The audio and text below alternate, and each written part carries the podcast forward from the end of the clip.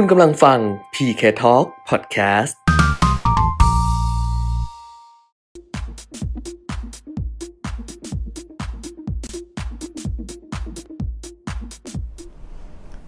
สวัสดีครับ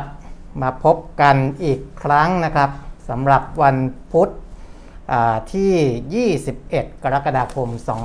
2564 อัปเดตเทรนด์ลงทุนนะครับ วันนี้ผมปิยมิตรยอดเมืองก็ลุยเดี่ยว เพราะว่าคุณแก้มขวัญชนกติดภารกิจนะเมื่อวานก็ทิ้งท้ายไว้แล้วนะครับ ว่าวันนี้อาจจะแห้งๆนิดนึงไม่มีไม่ได้เล่าเรื่องซีรีส์ไม่ได้เล่าเรื่องหนังสือนะครับ แต่ก็มีข่าวสารที่นักลงทุนหรือว่าคนทั่วๆไปควรจะรับรู้ไว้ในเชิงของเศรษฐกิจการเงินการลงทุนนะครับ ของเราก็จะเน้นไปในเรื่องพวกนี้นะแต่ว่า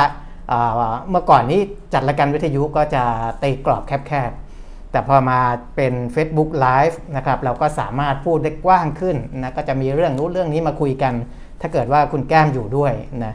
แต่ว่าวันนี้ผมจัดคนเดียวอาจจะต้องจัดไปดูข้อมูลไปด้วย คลิกนู่นคลิกนี่ไปด้วยนะครับ อันนี้ต้องอเข้าใจ ในแง่ของการค้นหาข้อมูลนิดหนึ่งเพราะว่าบางทีเนี่ยมันอยู่ในคอมพิวเตอร์หมดนะแล้วก็อยู่ในหน้านั้นหน้านี้อาอาจจะไม่ได้มองมาที่กล้องตลอดเวลานะครับ อันนี้แจ้งไว้ก่อน ตอนนี้ก็มีเข้ามากันหลายท่านแล้วสวัสดีทุกท่านนะครับที่ทักเข้ามานะครับที่ทักทายเข้ามา คุณภาคคุณสมนึกคุณวันนาคุณเฮเลนนะครับ ก็ ยินดีต้อนรับทุกท่านนะครับ แล้วก็เดี๋ยววันนี้เราจะคุยกันก็เรื่องเทรนลงทุนเนี่ยได้รับรู้แน่นอนนะครับว่าเป็นอย่างไรนะรวมทั้งข้อมูลอื่น ๆด้วยนะครับ ผมขออนุญาตคลิกนู่นคลิกนี่ไปด้วยนะฮะในระหว่างที่รอท่านอื่นๆเข้ามาในเฟซบุ๊กไลฟ์ของเรานะครับสำหรับเพจเรียลลงทุน แล้วก็คนที่ รอลุ้นเครื่องกรองอากาศนะครับ ราคา 2,590 บาทนะแต่ว่าถ้าไปซื้อในเว็บไซต์ที่เราแจ้งไว้ในเพจเนี่ยอาจจะได้ราคาโปรโมชั่นนะครับ แต่ว่าราคาที่เราแจกอยู่ที่เป็นราคาเต็มเนี่ยเครื่องละ 2,590 บาทก็มีผู้ที่ได้รับไปแล้วน่าจะ 6 เครื่องละมั้งนะครับ ก็ยังเหลืออยู่นะครับ ก็สามารถที่จะร่วมกิจกรรมได้โดยการคลิกไลค์ คอมเมนต์แล้วก็แชร์นะครับสำหรับในตัวเครื่องกรองอากาศนะนะครับก็สามารถที่จะร่วมกิจกรรมกันได้นะโดยสามารถทำตามกติกาที่เราพูดถึงกัน แล้วก็หลายท่านก็แต่ละวันก็จะจะร่วมสนุกอยู่แล้วนะครับ ก็ยังสามารถแชร์กันไปได้นะครับ เดี๋ยวขออนุญาตหาข้อมูลไปด้วยนะครับ ตอนนี้ก็ คนที่เข้ามารอแล้วนะครับ ก็มีประเด็นอะไรที่จะสอบถามก็ฝากกันไว้ได้ด้วยเช่นกันนะครับ ไปดูข้อมูลไล่เรียงกันไปเลยนะก็ผมก็จะคลิกดูไปด้วยแล้วก็พูดไปด้วยเลยแล้วกันนะครับเอาแบบบรรยากาศสบายๆนะครับ ถึงแม้ว่าวันนี้เรื่องของโควิด ในประเทศไทยจะรู้สึกหดหูพอสมควรนะเพราะว่าตัวเลขก็ขึ้นมาเป็นระดับ นิวไฮหรือว่าสูงสุดรอบใหม่อีกแล้วนะครับ แต่ว่าในระดับโลกนะไปดูตัวเลขโควิดของโลกก่อนล้วกันนะครับ ค่อยๆคคุยกันไปนะบางคนที่มาตามทีหลังเวลาไปดูจากคลิปย้อนหลังนะครับ ก็สามารถที่จะตามข้อมูลเหล่านี้ได้เช่นกันนะครับ ประเทศที่ยังคงมีผู้ติดเชื้อสูงสุดรายวันสูงที่สุดในโลกของเมื่อวานนี้ยังคงเป็นสหราชอาณาจักร นะครับ ก็คือ 39,800 กว่าคนนะครับใน 1 วัน แล้วก็ตัวเลขสะสมก็ขึ้นมาที่5ล้าน4แสน7หมื่นกว่านะก็เป็นอันดับหนึ่งในแง่ของผู้ติดเชื้อรายวัน แต่ในแง่ของผู้เสียชีวิตนะครับ เหมือนเดิมนะตัวเลขยังอยู่ในหลักที่ต่ำกว่า 20 คนนะครับ ก็คืออเสียชีวิตเพิ่มขึ้นอีก 19 คนนะครับ เราถึงเห็นว่าทางอังกฤษเขาก็ผ่อนคลายในแง่ของมาตรการล็อกดาวน์นะครับ ตอนนี้ก็ให้สามารถที่จะไปไหนมาไหนได้นะไม่รู้พี่แป๋วเข้ามาดูไลฟ์ด้วยหรือเปล่านะพี่แป๋วอยู่ที่ลอนดอนนะอยู่อังกฤษนะครับ อาจจะแชร์ข้อมูลให้ได้นะครับ แต่ว่าผู้ติดเชื้อยังสูงนะผู้ติดเชื้อสูงและก็สูงที่สุดในโลกด้วย แต่ ผู้เสียชีวิตน้อยนะครับเขาก็มั่นใจในเรื่องของวัคซีนมากๆนะครับว่าการกระจายวัคซีนเนี่ยทำได้เร็วนะทำได้เร็ว แต่ไม่ได้ป้องกันในเรื่องของผู้ติดเชื้อ แต่ป้องกันในเรื่องของผู้ป่วยที่มีอาการรุนแรงและเสียชีวิตนะครับ รองลงมายังคงเป็นอินโดนีเซียนะครับผู้ติดเชื้อเพิ่มขึ้นอีก 34,000 คนสะสม2ล้าน9แสนนะครับ อันนี้ผู้ติดเชื้อรายวันนะครับเป็นอันดับ 2 ของโลกคืออินโดนีเซีย แต่ว่าผู้เสียชีวิตเนี่ยเป็นอันดับหนึ่งของโลกเหมือนเดิมนะครับอินโดนีเซียเนี่ยยังเสียชีวิตเพิ่มขึ้นอีก 1,338 ราย ซึ่งเป็นประเทศเดียวที่มีผู้เสียชีวิตรายวันเกิน 1,000 รายนะครับผู้เสียชีวิตสะสมของอินโดนีเซียเนี่ยขึ้นไปถึง 74,920 แล้วนะครับก็เดี๋ยวพรุ่งนี้จริง ๆ วันนี้แหละตัวเลขจะมาถึงเราพรุ่งนี้เนี่ย ก็จะเกิน 75,000 คนที่เสียชีวิตจากโควิด -19 นะครับ นี่ก็เป็นอินโดนีเซีย แล้วก็อันดับ 3 ก็เป็นสหรัฐอเมริกานะครับ ที่เราบอกว่ามีการฉีดวัคซีนไปแล้วเยอะเหมือนกันนะครับ ผู้ติดเชื้อเพิ่มขึ้นอีก 32,900ราย เสียชีวิตเพิ่มขึ้น 140 รายนะครับ ไม่สูงมาก แต่ก็ยังเกินหลักร้อยอยู่นะครับ จริงๆ ทางด้านสหรัฐอเมริกาเนี่ยเดี๋ยวต่อๆไปถ้าในแง่ของวัคซีนได้ผลจริงๆเนี่ยผู้เสียชีวิตควรจะลดต่ำกว่า 100ราย ลงมาเป็นเลข 2 หลักนะครับ แต่ว่าตอนนี้ยัง 3 หลักอยู่นะ 140รายที่เสียชีวิตเพิ่มขึ้น ส่วนตัวเลขสะสมเนี่ยของสหรัฐ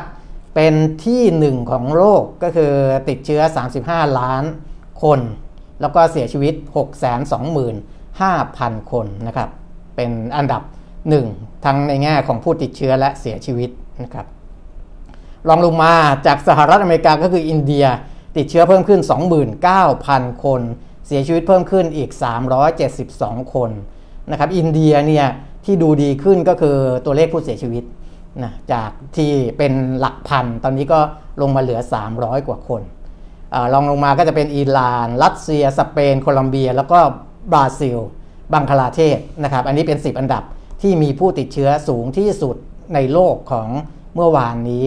ส่วนไทยเราอยู่อันดับ 12 11,000 กว่าคนนะครับ แต่ถ้าดูตัวเลขของวันนี้ด้วยแล้วเนี่ยก็คงจะเห็นละว่าว่าตัวเลขเพิ่มขึ้นมาเป็นทำสถิติใหม่นะอาจจะน่าจะขยับขึ้นไปติดท็อป 10 แล้วล่ะนะครับ เพราะว่า 13,000 กับอีก 2 คนสำหรับผู้ติดเชื้อนะครับ ก็ถือว่าเป็นตัวเลขที่ถ้าถ้าดูจากเทียบกับตัวเลขเมื่อวาน เราก็คือท็อป 10 ของโลกสำหรับผู้ติดเชื้อนะครับ เสียชีวิตเพิ่มขึ้นจากที่เคยต่ำกว่าร้อยก็กลับมาเกิน 100 คนอีกนะครับเป็น 108 คนนะผู้เสียชีวิตจะเห็นได้ว่าจาก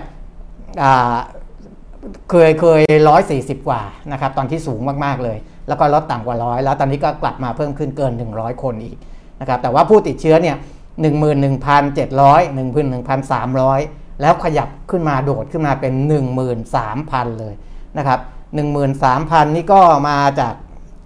หลาย ๆ ส่วนนะ มีจากการตรวจเชิงรุกด้วยนะครับ แล้วก็จากในแง่ของคนที่เขารู้สึกว่าเขาอยากไปตรวจ เพราะเขาอยู่ในกลุ่มที่เสี่ยงหรือมีอาการพวกนี้นะครับ จากการตรวจเชิงลุกเนี่ย2,910 คนนะก็แล้วก็คนที่ walk in ไปไปตรวจหาเชื้อเองเนี่ย9,012 คนนะครับ ก็ทำให้ตัวเลขตอนนี้เพิ่มขึ้นมาเป็นตัวเลขสถิติใหม่นะสำหรับในแง่ของผู้ติดเชื้อของเรา รักษาอยู่ในโรงพยาบาลตอนนี้ 81,570 คนประมาณนี้นะครับอยู่ในโรงพยาบาลสนามเนี่ย49,841 คน เพราะฉะนั้นเนี่ยยังรักษาอยู่ ค่อนข้างสูงนะ131,000กว่าคนนะครับ แต่ที่หายป่วยแล้วก็กลับบ้านได้เนี่ยตัวเลขที่ออกมาของวันนี้ก็ไม่น้อยนะก็ไม่น้อย 8,248 รายนะครับที่สามารถหายป่วยกลับบ้านได้นะก็ถือว่าเป็นตัวเลขที่ดีขึ้นด้วยเช่นกัน ตอนนี้รักษาหายสะสมไปแล้วเนี่ยสามแสนสี่พันกว่ารายนะครับอะอันนี้ก็เป็น ตัวเลขข้อมูลสถิติในเชิงของโควิดนะครับ แล้วก็ตามกติกาเรียบร้อย คือคอมเมนต์นะกดไลค์กดคอมเมนต์แล้วก็กดแชร์ไปนะครับ ขอบคุณทุกๆทท่านนะครับ ที่ร่วมกิจกรรมกับเรานะเพจเรียวลงทุนเปิดขึ้นมาเมื่อ 31 พฤษภาคม 2564 นี่เองนะครับก็เราถือว่าครบรอบ 1 เดือน 1 เดือนเสร็จๆนะหเดือนเสร็จๆแล้วก็ ของเราก็อาจจะโชคดีหน่อยนะครับที่เป็นเพจเปิดใหม่ก็จริง แต่ว่ามีผู้สนับสนุนเข้ามาทั้งสนับสนุนไลฟ์นะในทุกๆวัน แล้วก็สนับสนุนในแง่ของคอนเทนต์ต่างๆ ที่ลงในเพจเรียวลงทุนด้วยนะครับเราก็เริ่มเรียกว่าเป็นเพจที่เริ่มสร้างรายได้ได้ ตั้งแต่วันแรก ๆ ของการเปิดเพจเลย นะอันนี้อาจจะโชคดีของผมกับคุณแก้มนิดหนึ่งนะที่มีคนที่ติดตามเรา แต่ว่าบางเพจเนี่ยต้องใช้เวลานะต้องใช้เวลากว่าจะปั้นให้ได้มีผู้สนับสนุนนะครับ แต่ของเราผู้สนับสนุนเนี่ยถ้าไปดูนะครับจะเห็นได้ว่าก็ค่อนข้างที่จะได้รับการตอบตอบรับที่ดีนะครับตอบรับที่ดีเลยสำหรับคนดูแล้วก็ในแง่ของการแชร์โพสต์ของเราออกไป หรือว่ามีความคิดเห็นหรือว่าเข้ามามีส่วนร่วมนะครับ ก็ขอบคุณทุกๆทท่านที่ทำให้เพจนี้สามารถที่จะเกิดได้แล้วก็น่าจะเติบโตได้แหละนะน่าจะเติบโตได้ในแวดวงของอการลงทุนแล้วก็เป็นแหล่งข้อมูลข่าวสารที่เชื่อถือได้สำหรับผู้ลงทุนสำหรับผู้ออมเงินหรือสำหรับคนที่ต้องการหาทางออกในเรื่องของทางการเงินอะไรก็ดีนะครับ ก็ น่าจะเป็นเป็นอีกแหล่งข้อมูลหนึ่งที่สามารถที่จะให้ข้อมูลต่างๆ เหล่านี้ได้นะครับอ้าวไปเรื่องของอข้อมูลอื่นๆ บ้างอ๋อเมื่อวานนี้คนที่ได้รับเครื่องกรองอากาศสมาร์ทโฮมเนี่ยนะครับมูลค่า 2,590 บาท ก็คือคุณหนอกแก้วนะครับคุณหนอกแก้วก็แสดงความยินดีด้วยนะครับ ส่วนท่านอื่นๆ ก็ทำตามกติกาเข้ามาแล้วเราใช้ AI ในการ สุ่มนะครับต่างๆ ทั้งหมด เพราะฉะนั้นไม่ได้ใช้คนไปคัดเลือกนะไม่ต้องห่วงว่าจะมีการเลือกให้คนนั้นคนนี้นะครับ อันนี้มาจากระบบคอมพิวเตอร์เลยนะฮะให้คอมพิวเตอร์เป็นเป็นเครื่องมือในการคัดเลือกแล้วก็สุ่มที่จะแจกเครื่องกรองอากาศนะก็ยังพอเหลือให้เราได้ร่วมกิจกรรมได้ร่วมสนุกกันนะครับ เมื่อวานนี้ตลาดหุ้นหรือว่าตลาดทุนทั่วโลกเนี่ย พลิกกลับมาคนละเรื่องกับเมื่อวันก่อนเลยนะครับ เมื่อวันก่อนเนี้ยดัชนีลดลงเยอะนำมาโดยตลาดหุ้นทางฝั่งสหรัฐอเมริกาแหละนะเพราะว่ากลัวเรื่องของโควิด -19 อย่างที่บอกนะครับ ว่าเวลาที่ไม่มีประเด็นเรื่องของตัวเลขเศรษฐกิจหรืออะไรอื่นๆเนี่ยถ้ามีการปรับตัวลดลงแรงๆ ก็จะหาเหตุผลมาอธิบาย ของเมื่อวานนี้อธิบายด้วยเรื่องของโควิด -19 ที่มีตัวเลขสูงขึ้นทั่วโลกนะครับ แต่พอวันนี้ดัชนีพลิกกลับคนละเรื่องเลยนะฮะดัชนีอุตสาหกรรมดาวโจนเนี่ยบวกกลับมาได้ 549.95 จุด คิดเป็น 1.62%นะครับกลับมาอยู่ที่ 34,511.99คำอธิบายก็คือว่า ผลการดำเนินงานของบริษัทจดทะเบียนหลายหลายบริษัท ที่จดทะเบียนในตลาดหุ้นของนิวยอร์กนะครับ ปรากฏว่าผลการดำเนินงานเขาดีขึ้น จะตามการฟื้นตัวของเศรษฐกิจนะครับ อันนั้นก็เลยส่งผลกับดัชนีราคาหุ้นเพิ่มขึ้นด้วย ดัชนี S&P 500 เพิ่มขึ้น 64.57 จุด หรือว่า 1.52% NASDAQ Composite เพิ่มขึ้น 1.57% 223 จุดนะครับ ก็จะเห็นว่าเพิ่มขึ้นทั้งทั้งหมดเลย นะทั้งหุ้นในกลุ่มอุตสาหกรรม ในกลุ่มการเงิน ในกลุ่มเทคโนโลยีนะครับก็ปรับตัวเพิ่มขึ้นหมด ถ้าดูย้อนหลังไป 1 ปีเนี่ยตัวที่เพิ่มขึ้นเยอะกว่าเพื่อนก็คือดัชนี NASDAQ แต่ก็คือหุ้นพวกบรรดาเทคโนโลยีต่างๆ ลองลงมาก็เป็น S&P 500 นะครับ แล้วก็ดัชนีอุตสาหกรรมดาวโจนส์นะดาวโจนส์นี้ก็จะมีพวกหุ้นอุตสาหกรรมหุ้นการเงินหุ้นอะไรพวกนั้น นะครับนี่ก็เป็นเป็นตัวบ่งบอกเหมือนกันนะครับว่าในเทรนด์ของโลกยังคงเป็นหุ้นทางด้านเทคโนโลยีอยู่ แต่ว่าพอขึ้นมาสูงในระดับหนึ่งก็มีการปรับตัว ปรับตัวก็มีคนเข้ามาเก็บนะครับเข้ามาซื้อเพิ่มนะอันนี้ก็เป็นเรื่องของอแรงสนับสนุนจากผลการดำเนินงานของบริษัทจดทะเบียนในตลาดหุ้นสหรัฐนะครับกลุ่มที่ผลการดำเนินงานออกมาดี แล้วก็ บางบางบริษัทใหญ่ๆเนี่ยถึงแม้จะยังไม่ออก แต่ก็มีนักลงทุนในตลาดหุ้นนิวยอร์กเนี่ยเข้ามาซื้อไว้คล้ายๆว่าซื้อดักนะซื้อดักทางไว้ ก็จะมีหุ้นในกลุ่มท่องเที่ยว การเงิน การธนาคาร แล้วก็หุ้นในกลุ่มน้ำมันนะครับ พวกนี้ก็ออกมาค่อนข้างดี จริง ๆ พวก consumer product พวกสินค้าอุปโภคบริโภคหลาย ๆ บริษัทก็ ออกมาดีด้วยเช่นกันนะของในฝั่งของสหรัฐอเมริกาอ้าวมาดูทางฝั่งยุโรปบ้างนะครับ แต่จริงตลาดหุ้นยุโรปเนี่ยปิดก่อนฝั่งสหรัฐนะเพราะว่าเวลามันไล่ไปนะเอเชียยุโรปสหรัฐอเมริกา แต่เนื่องจากว่าตลาดในฝั่งสหรัฐอเมริกาจะมีอิทธิพลส่งวนมาอีกรอบหนึ่งนะครับพอสหรัฐดาวโจนขึ้นหรือลงเนี่ยจะส่งผลมาทางเอเชีย แล้วก็ ยุโรปก็อาจจะรับผลบ้างนิดหน่อย อาจจะเก่งบ้างนิดหน่อย ว่าเดี๋ยวเปิดของสหรัฐจะเป็นยังไงอะไรอย่างเงี้ยนะครับ มันก็จะวนอยู่อย่างนี้ ในฝั่งของยุโรปเนี่ยดัชนีฟุตซี่ร้อยของอังกฤษเพิ่มขึ้น 0.54% 36.7 จุดดัคเยอรมนีเพิ่มขึ้น 0.55% 83 จุด CAC 40 เพิ่มขึ้น 50 จุดนะครับ 0.81%นะครับ ในฝั่งของเอเชีย ดัชนีนิกเกอีก็บวกไป 0.5% 159.59 จุด แล้วก็ฮั่งเส็งติดลบไป 0.9%นะครับฝั่งของจีนเซี่ยงไฮ้เซินเจิ้นนี่บวกไป 0.5%นะครับก็ส่วนใหญ่ยังเป็นบวกแหละ ส่วนใหญ่ยังเป็นบวกนะของตลาดหุ้นบ้านเราผมขออนุญาตนิดหนึ่งเมื่อกี้รีบเข้ารายการนะยังไม่ได้เข้าสตรีมมิ่งนะครับ เดี๋ยวขออเข้าเข้าไปดูในในระบบด้วยนิดหนึ่งเดี๋ยวนี้เวลาเวลาเข้าไปดูสตรีมมิ่งของ Settrade มันจะต้องมีการใส่ไอรหัสนะรหัสเข้าไปเพิ่มเติมด้วยนะครับ ขอรหัสนิดหนึ่งอันนี้ทำกันสดๆเลยนะทำกันสดๆเลย ปกติผมจะเข้าค้างไว้นะก่อนเข้ารายการเนี่ยผมจะเข้าไปในระบบอยู่แล้วนะครับ แต่ว่า วันนี้เนื่องจากว่าคุณแก้มไม่อยู่นะก็เลยเตรียมข้อมูลเยอะนิดหนึ่งต้องเอารหัส OTP มากรอกนิดหนึ่งก่อนนะครับอ่ามาแล้วกรอก OTP เข้าไปนะครับ แล้วก็สามารถเข้าสู่ระบบได้เรียบร้อยนะจากชนีราคาหุ้นของอตลาดหุ้นไทยเราก็เป็นสีเขียวตามต่างประเทศนะครับ แต่ว่าสูงสุดเนี่ย ก็ไม่ไม่ไม่ได้ขึ้นไปสูงมากนะแค่บวก 6.53 จุด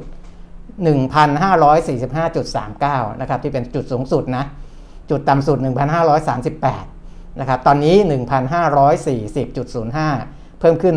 1.19 จุด หรือว่า 0.08%มูลค่าการซื้อขายตอนนี้ยังบางๆอยู่นะครับ 11,800 กว่าล้าน เซ็ต50 เนี่ยเป็นสีแดงคือติดลบ นะครับเซ็ตของตลาดใหญ่เนี่ยเป็นบวก แต่ SET50 ติดลบ นั่นแสดงว่าหุ้นตัวใหญ่ ๆ ที่คำนวณดัชนี SET50 เนี่ยมียังคับคาบเส้นนะแดงบ้างเขียวบ้าง ตอนนี้ SET50 กลับมาบวกแล้วนะครับบวกอยู่ 0.4.920.80 นะครับก็ถือว่า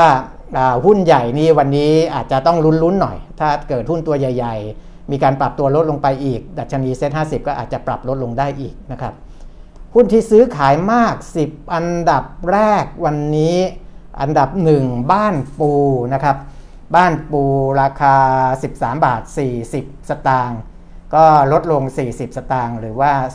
2.9%นะครับบ้านปูเนี่ยเขามีข่าวออกมาวันนี้ก็คือเรื่องของการยกเลิกวอลเลนครั้งที่6นะหรือว่าวอลเลน6เนื่องจากก่อนหน้านี้เขาจะจอกวอลเลนหลายชุดนะครับแต่เนื่องจากว่าพอไปคำนวณดูแล้วเนี่ย หุ้นที่ต้องสำรองไว้สำหรับเพื่อรองรับการใช้สิทธิ์ของบอลแลนแต่ละรุ่นแต่ละรุ่นแล้วเนี่ยมันเกินกว่าเกณฑ์ที่กำหนดไว้นะครับคือจริง ๆ หุ้นที่รองรับเนี่ยมันต้องไม่เกิน 50%ขของจำนวนหุ้นที่จำหน่ายได้แล้วทั้งหมดนะแต่ว่าอพอไปดูจริง ๆ แล้วมันอาจจะเกินไปนิดหน่อยก็เลยต้องยกเลิกการออกวอลเลนครั้งที่ 6 มานะครับแต่ว่าไม่ได้มีมีผลอะไรเกี่ยวกับการดำเนินงานของเขานะอันนี้เป็นการ ปรับในเชิงเทคนิคในการระดมทุน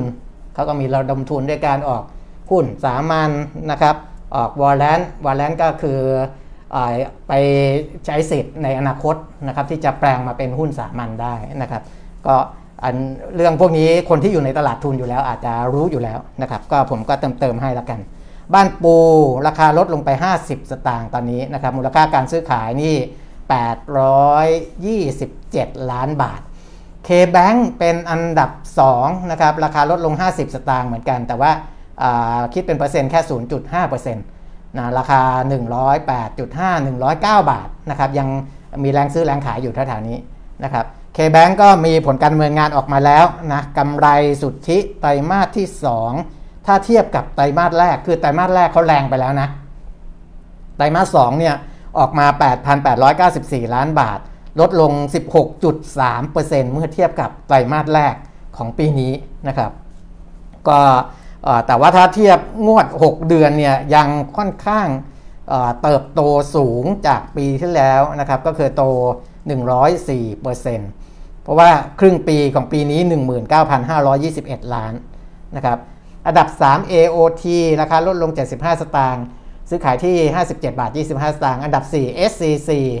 ปูนซีเมนไทย ราคาลดลง 6 บาท ซื้อขายที่ 416 บาท อันดับ 5ปตทนะครับราคา 35 บาท 75 สตางค์เท่าเดิม อันดับ 6 กันกุล 4 บาท 90 สตางค์เท่าเดิม อันดับถัดมาเป็น GPSC 79 บาท 75 สตางค์ก็เท่าเดิม แบงก์กรุงเทพนะครับถัดมาก็คือ 104 บาท ราคาที่ซื้อขายกัน ตอนนี้บวกมา 50 สตางค์ แล้วก็ SNNP นะครับซึ่งเป็นหุ้นใหม่ที่เข้ามาซื้อขายเมื่อวานนี้ ราคาก็เพิ่มขึ้นมาอีก 30 สตางค์หรือว่า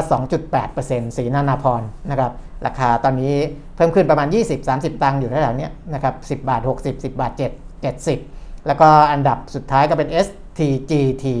ราคาลดลงไป 50 สตางค์พูดถึงแบงก์กรุงเทพซึ่งเข้ามาติดอันดับหุ้นซื้อขายมากด้วยนะครับก็ไปดูผลการดำเนินงานของแบงก์กรุงเทพเลยแล้วกันกำไรสุทธิไตรมาสที่ 2 6,357 ล้านบาทนะครับ ถ้าเทียบกับไตรมาส1เนี่ยลดลง 8.2%แต่ถ้าเทียบกับปีที่แล้วนะครับที่เป็นไตรมาส2เทียบกับไตรมาส2เนี่ยเพิ่มขึ้น 105.4%นะครับ ก็ถือว่าอยู่ในหลักการเดียวกันกับ ของอธนาคารเคแบงเหมือนกันกสิกรไทยเหมือนกันนะครับคือเทียบกับไตรมาสแรกปรับตัวลดลง เทียบกับปีที่แล้วเพิ่มขึ้นค่อนข้างเยอะนะครับ6เดือนบวกอยู่ 23.4%นะครับ 6 เดือนเนี้ยแบงก์กรุงเทพมีกำไร 13,280 ล้านบาท ปีที่แล้วกำไร 1765 ล้านบาทนะครับ NPL ของแบงก์กรุงเทพ 3.7%เท่าเดิมนะครับ เท่าเดิม ถ้าเทียบกับไตรมาส1นะ แต่ถ้าเทียบกับสิ้นปี 2563 เนี่ย NPL ลดลงนะครับ เพราะว่าสิ้นปี 63 NPL 3.9%ก็ถือว่าการควบคุมในเรื่องนี่ที่มีก่อให้เกิดรายได้นี่ค่อนข้างดีเหมือนกันนะครับของธนาคารกรุงเทพกำไรที่เติบโตมากในปีนี้เนี่ยนะครับในไตรมาสที่2เนี่ยเนื่องจากว่ามีผล ของการรวมธนาคารเพอร์มาต้าในอินโดนีเซียเข้ามาด้วย ตั้งแต่เดือนพฤษภาคม 2563 นะครับ จริงๆก็ก็รวมเข้ามา ก็ถือว่างวด 6 เดือนที่โตขึ้นเนี่ยก็เป็นผลของเพอร์มาต้านั่นแหละนะครับอ่าก็เป็นตัวเลขนะจริงๆมันมีตัวเลขหนึ่งที่น่าสนใจอีกตัวหนึ่งก็คือเงินให้สินเชื่อกับเงินรับฝากของแต่ละธนาคารแต่ เดี๋ยวเอาไว้ทำเป็นกราฟิกให้ให้ดูกันแล้วก็จะเห็นชัดเจนขึ้นนะครับ เพราะว่าพูดเฉยๆก็อาจจะฟังแล้วอาจจะไม่ค่อยไม่ค่อยเห็นภาพเท่าไหร่นะครับ แต่ผมสรุปให้เห็นว่าผลการดำเนินงานเขาเป็นอย่างไรแล้วกันนะครับ ก็ประมาณนี้ก่อนอ่านี้ก็เป็นเรื่องของหุ้นไทยนะครับ ส่วนข้อมูลอื่นๆในเชิงของอัตราแลกเปลี่ยนนะครับบาทต่อดอลลาร์สหรัฐ เงินบาทของเรา วันนี้ก็ปรากฏว่าอ่อนลงไปนิดหน่อยนะครับ32.85 บาทต่อดอลลาร์สหรัฐประมาณนี้นะครับ ส่วนราคาทองคำกับราคาน้ำมันนะก็ผมก็พูดไปด้วยคลิกไปด้วยอย่างที่บอกนะครับ อัปเดตไปด้วยนี่ดูกันไปพร้อม ๆ กันแหละนะแต่ว่าอของผมจะดีหน่อยคือมันจะอยู่ในหน้าจออยู่แล้วนะเราก็แค่คลิกคลิกออกมา แล้วก็รายงานให้กับ แฟนเพจได้ได้ชมกัน เดี๋ยวขอเปิดไลฟ์ขึ้นมาด้วยนะครับ มีคนที่ยังตามอยู่พอสมควรนะ แล้วก็มีการแชร์ไปแล้วทักทายเข้ามานะครับ ราคาทองคำวันนี้ปรับ 2 รอบนะ เมื่อวานเนี้ย28,100 กับ 28,200 วันนี้รอบแรกเนี่ย28,000นะครับ ก็คือลงไป 100 บาทต่อทองคำ1บาท แล้วรอบที่ 2 เพิ่งปรับไปตอนก่อน 10 โมงเนี่ยนะครับก็เพิ่มขึ้นมา 50 บาทต่อทองคำ1บาท ก็คือ 28,050 กับ 28,150นะตอนนี้ทองคำแท่งจะอยู่ตรงนี้นะครับ ส่วนราคาน้ำมันวันก่อนที่ลงไปแรงนะแล้วก็มีการปรับเพิ่มขึ้นมาอีกรอบหนึ่งนะครับเวสเท็กซัสตอนนี้กลับมาอยู่ที่ 67 เหรียญต่อบาร์เรลนะครับ 67.42 นะล่าสุด 67.42 เพิ่มขึ้น 1 เหรียญนนะครับ1.5%แล้วก็เบรนท์นี่ 68.65 เหรียญสหรัฐต่อบาร์เรลก็คือขยับขึ้นมานิดหน่อยนิดหน่อยนะครับวันก่อนลงไปค่อนข้างเยอะแต่ขยับขึ้นมานิดเดียวนะครับ เพราะฉะนั้นยังไม่มีผลอะไรกับราคาน้ำมันในประเทศแล้วก็ที่ ราคาน้ำมันสำเร็จรูปที่สิงคโปร์ปิดด้วยนะ วันนี้ตลาดเขาปิดนะครับในเชิงของการปรับราคาน้ำมงน้ำมันอะไร ช่วงนี้อาจจะยังไม่ได้มีการปรับ ถ้าเกิดว่าของตัวเลขของล่าสุดนะอ้าวนะครับนี่ก็เป็นข้อมูลต่างๆ น่าจะครบถ้วนแล้วมั้งนะครับ แล้วก็ผมก็รายงานผลการเมืองงานของกลุ่มธนาคารเพิ่มเติมเลยแล้วกันนะครับ ในส่วนของธนาคารที่แจ้งออกมาแล้ว เมื่อกี้พูดถึงแบงก์กรุงเทพแล้วพูดถึง K-Bank แล้วนะครับมีที่แจ้งออกมาอีกนะครับก็คือธนาคาร CIMB ไทย CIMB ไทยเนี่ยกำไรสุทธิงวด 6 เดือนอก็มี 954.8 ล้านบาทนะ ลดลงไปค่อนข้างเยอะนะครับ ลดลงไป 31.1%เพราะว่าทาง CIMB แจ้งว่าสาเหตุหลักเกิดจากผลขาดทุนด้านเครดิตที่คาดว่าจะเกิดขึ้น เพิ่มขึ้นร้อยละ 19.1 นะครับ เนื่องจากความไม่แน่นอนทางเศรษฐกิจและโอกาสที่คุณภาพสินเชื่อของลูกค้าที่จะแย่ลงจากผลกระทบอย่างรุนแรงจากการระบาดของโควิด -19 ก็คือการตั้งสำรองมากขึ้นนะ ก็เลยทำให้ไปฉุดผลการเนินงานของเขานะครับ อันนี้เป็นส่วนของ CIMB ไทยนะสินเชื่อ NPL ของเขาเนี่ยนะสิ้นไตรมาสที่ 2 อยู่ที่ 4.8%เมื่อเทียบกับเงินให้สินเชื่อทั้งหมดนะครับ ก็ถือว่าอาจจะสูงหน่อยนะครับในระดับที่ 4.8 เลยนะในขณะที่ของบงกรุงเทพ3.7 เมื่อกี้อย่างที่บอกนะครับ ส่วนแบงก์อื่นๆที่แจ้งเข้ามานะ ตอนนี้ก็อาจจะประมาณนี้ก่อนนะครับ ประมาณนี้ก่อน เดี๋ยวมีแจ้งเข้ามาแล้วก็ผมจะรวบรวมให้ แล้วก็ทำเป็นตารางให้นะครับเพื่อที่จะให้ให้เห็นภาพรวมของกลุ่มธนาคารพาณิชย์อีกทีหนึ่งนะครับ ซึ่งระบบธนาคารพาณิชย์เนี่ยก็เป็นเส้นเลือดหล่อเลี้ยงธุรกิจต่างๆนะครับ ตอนนี้ก็ต้องพึ่งพาธนาคารพาณิชย์ค่อนข้างเยอะนะในเรื่องของการ ช่วยเหลือลูกหนี้อะไรต่างๆ เหล่านี้ก็ตามนะครับทางแบงก์กรุงศรีเองบอกว่า ณวันที่ 30 มิถุนายน 2564 เนี่ยได้ช่วยเหลืออลูกหนี้หรือว่าลูกค้าของธนาคารนะตามนโยบายของรัฐเนี่ยไปแล้วประมาณ 11%ของวงเงินให้สินเชื่อรวมนะครับ อันนี้เป็นวงเงินที่ให้เพื่อช่วยเหลืออลูกค้านะ เป็นลูกค้ารายย่อย 240,000 บัญชี ลูกค้าธุรกิจ 26,199 รายนะครับได้รับการสนับสนุนเงินให้สินเชื่อเนี่ยจำนวน 23,796 ล้านบาทนะครับอ่าก็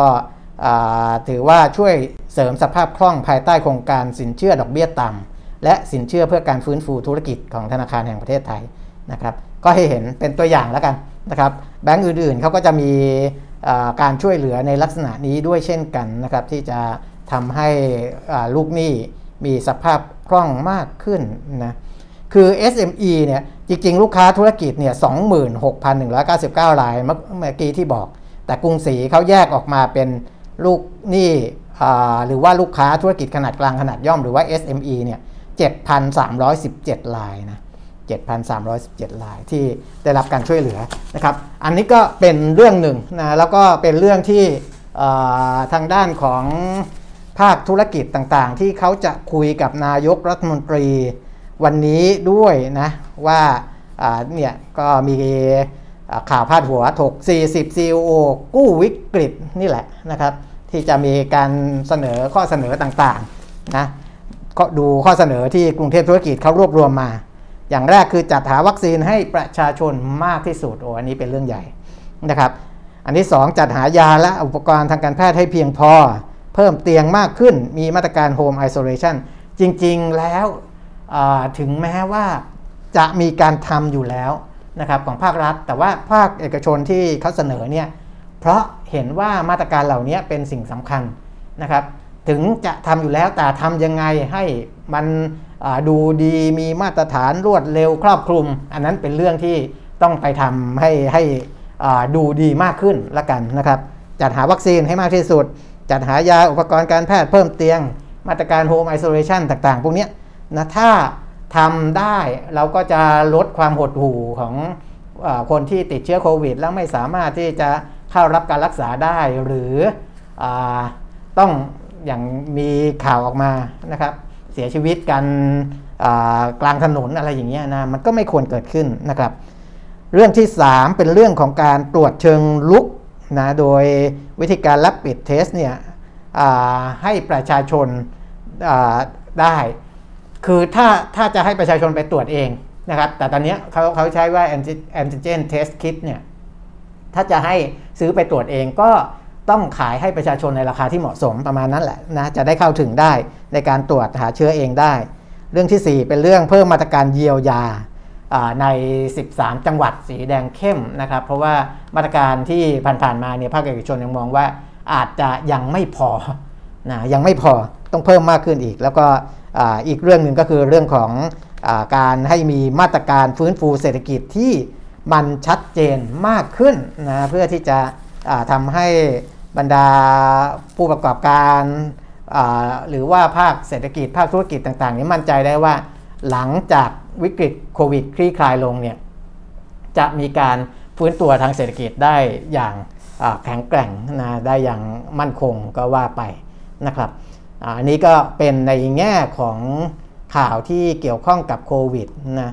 แต่ว่าถ้าไปดูในข่าวต่างประเทศที่เกี่ยวข้องสักนิดนึงแล้วกันนะครับ จะได้รู้ว่า ในต่างประเทศตอนนี้ถ้ามองในภาพรวมทางธุรกิจเศรษฐกิจเนี่ยภายในประเทศเราค่อนข้างอ่อนแอนะครับต่างประเทศค่อนข้างแข็งแรงนะครับก็คืออ่อนในแข็งนอกนะแข็งนอกอ่อนในอะไรประมาณนี้นะครับเราก็ต้องมาติดตามดูทั้งสองด้าน ว่าข้างนอกที่บอกแข็งเนี่ยเขายังแข็งอยู่อย่างนี้ต่อเนื่องหรือเปล่า หรือว่ามันแผ่วลงนะครับส่วนข้างในเราที่บอกอ่อนในเนี่ย ไอ้ที่อ่อนๆอยู่เนี่ยมันจะแข็งขึ้นได้ไหมอะไรอย่างเงี้ยนะครับ อันนี้ไปดูข้างนอกก่อนนะครับว่าที่แข็งๆเนี่ยเราก็จะดูสหรัฐดูจีน ดูญี่ปุ่น ดูยุโรปนั่นแหละหลักๆนะครับ ญี่ปุ่นเนี่ยยอดส่งออกครึ่งปีแรกของปีนี้ 2564 เพิ่มขึ้น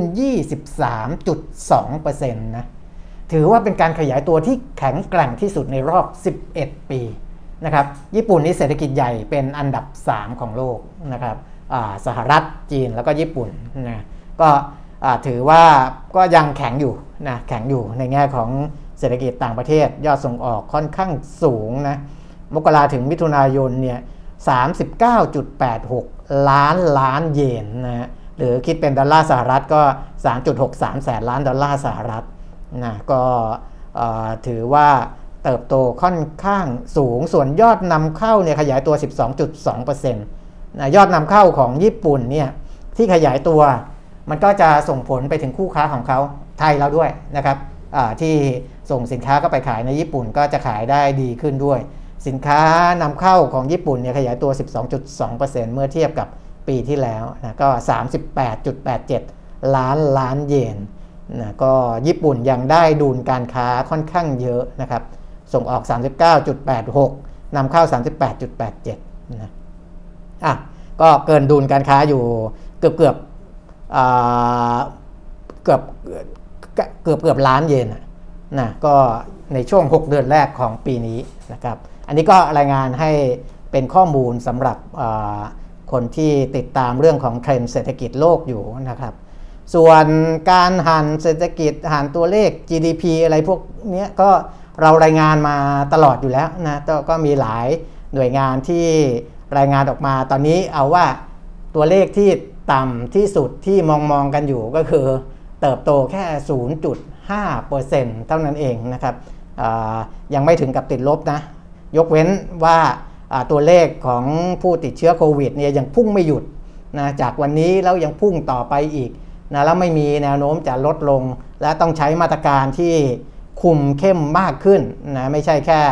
13 จังหวัด ขยายออกไป อันนั้นก็จะส่งผลกระทบกับเศรษฐกิจมากขึ้นไปอีกนะครับ นี่ก็เป็นเรื่องของตัวเลขข้อมูลต่างๆแล้วกันนะอะน่าจะประมาณนี้ในเชิงของข้อมูลข่าวสารที่สำคัญสำคัญนะตัวที่จะอัปเดตให้ออีกนิดนึงเนี่ยในในแง่ในแง่ของผลการดำเนินงานอาจจะต้องรอนิดหนึ่ง นะครับตอนนี้ธีมที่นักวิเคราะห์แนะนำนะสำหรับการลงทุนในหุ้นนะครับในช่วงนี้ถามว่าเขาดูเทรนอะไรบ้าง ดูธีมอะไรบ้าง ก็จะมีอยู่สองธีมเป็นหลักนะครับในเรื่องของผลการดำเนินงาน ที่คาดว่าจะเติบโตได้ดีในไตรมาสที่2นะครับของปี 2564 อันนี้ธีมหนึ่งหลักๆเลยนะครับอีกธีมหนึ่งก็คือธีมส่งออก เพราะว่าเศรษฐกิจต่างประเทศที่เป็นเศรษฐกิจขนาดใหญ่เนี่ยเติบโตสูง เพราะฉะนั้นหุ้นส่งออกเนี่ยจะได้ประโยชน์นะครับ ผม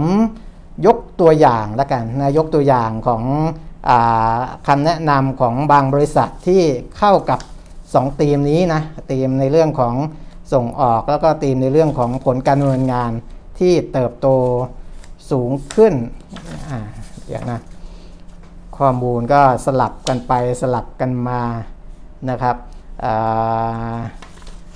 นิดหนึ่งนะครับจริงๆก็จะพวกผลการดำเนินงานที่เติบโตดีนะครับ ก็จะเป็นหุ้นในกลุ่มพวกโรงพยาบาล อันนั้นส่วนหนึ่งนะส่วนหนึ่งจะเป็นหุ้นในพวกโรงพยาบาล แล้วก็หุ้นที่เกี่ยวกับการส่งออกอนะให้ดูตัวอย่างนิดหนึ่งแล้วกันว่า 2 ธีมนี้ กลุ่มส่งออกนะครับ อันนี้จากบริษัทหลักทรัพย์กรุงศรีแล้วกันเอาเป็นตัวอย่าง แต่ว่าของบล็อกเกอร์อื่นก็จะมีการแนะนำที่ธีมจะคล้ายๆกันอันนี้นะครับ ถ้าเป็นหุ้นส่งออกก็จะมี HANA KCE TU CPF ASEAN EPG นะ อันนี้นอกจากได้อานิสงจากเศรษฐกิจในต่างประเทศที่เป็นคู่ค้าเติบโตสูงแล้ว ยังได้ประโยชน์ในเรื่องของค่างเงินบาทอ่อนค่าด้วย นะครับมันก็เป็นแรงส่งให้หุ้นส่งออกพวกนี้ ส่วนหุ้นที่คาดว่างบไตรมาสที่ 2 จะเติบโตสูงเนี่ยนะก็จะมีอันนี้เป็นการคาดการณ์ของบริษัทหลักทรัพย์กรุงศรีนะบอกก่อน แล้วก็อาจจะซ้ำกับที่อื่นด้วยเหมือนกันนะครับที่เขาจะมองประมาณนี้ BCH CHG BDMS นี่กลุ่มโรงพยาบาลทั้งนั้นเลยนะครับ เพราะอันนี้ได้ประโยชน์จากในในช่วงที่ผ่านมา แล้วก็มี Home Pro Global Do Home BEM CKP CBG เทรนตอนนี้ดูเรื่องของผลการดำเนินงานของบริษัทจดทะเบียนนะซึ่งอของอของเราเนี่ย แล้วก็จริง ๆ ต่างประเทศก็เหมือนกัน กลุ่มสถาบันการเงินเขาจะรายงานเข้ามาก่อนนะของบ้านเรานี่กลุ่มธนาคารพาณิชย์ก็รายงานมาแล้วหลายแบงค์แล้วนะครับ ก็คิดว่าวันนี้ 21 ก็จะมากันแบบเกือบครบแล้วนะครับ เพราะฉะนั้นเนี่ยในแต่ละไตรมาสถ้าอยากจะรู้ว่าผลการดำเนินงานของกลุ่มธนาคารพาณิชย์จะออกมามาเป็นยังไงเนี่ยก็จะมาช่วงประมาณวันที่ 20-21 นี่แหละนะครับ หลังจากที่ปิดงบในแต่ละไตรมาสนะก็เดี๋ยวผมจะรวบรวมให้แล้วก็ไปโพสต์ไว้บนเพจเราลงทุนนะครับ นอกนั้นก็ดูเรื่องของโควิดนะถ้าเป็นทั้งในโลกและ ทั้งในระดับโลกและในประเทศนะครับว่าประเทศที่เขายังมีตัวเลขสูงขึ้นอยู่นะไม่ว่าจะเป็นอเมริกาอังกฤษหรือว่าประเทศอื่น ๆ ในอาเซียนก็ดีเนี่ยอาจมีอาการที่ดีขึ้นบ้างไหม หรือว่ามันจะแย่ไปกว่านี้อีกไหมนะครับ จริง ๆ มันไม่ควรจะแย่ไปกว่านี้มากขอไป โอ้ไม่ไม่ได้เป็นโควิดนะคือมันคันอยู่ในจมูกนี่แหละนะครับ เนื่องจากว่าเวลาใส่แมสเนี่ยเออ เราก็อาจจะควบคุมไม่ได้นิดหนึ่งนะขออภัยด้วยนะครับ ก็นะในแง่ของตัวเลขโควิดนะก็ลองดูนะครับแล้วก็ติดตามกันไปในแต่ละวันเนี่ยแล้วก็จะเห็นเทรนด์ว่าโควิด มันจะไปส่งผลกระทบกับในภาวะเศรษฐกิจมากน้อยแค่ไหนอย่างไรนะอันนี้ก็ในของบ้านเราก็จะติดตามเป็นระยะระยะด้วยเช่นกันนะครับ อีกเรื่องหนึ่งก็เป็นเรื่องของ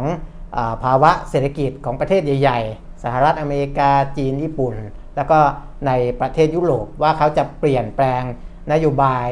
การผ่อนคลายทางการเงินอะไรบ้างหรือเปล่านะครับ ก็จะติดตามอยู่ประมาณนี้นะในถ้าในภาวะอย่างนี้นะครับ ซึ่งเราก็จะมารายงาน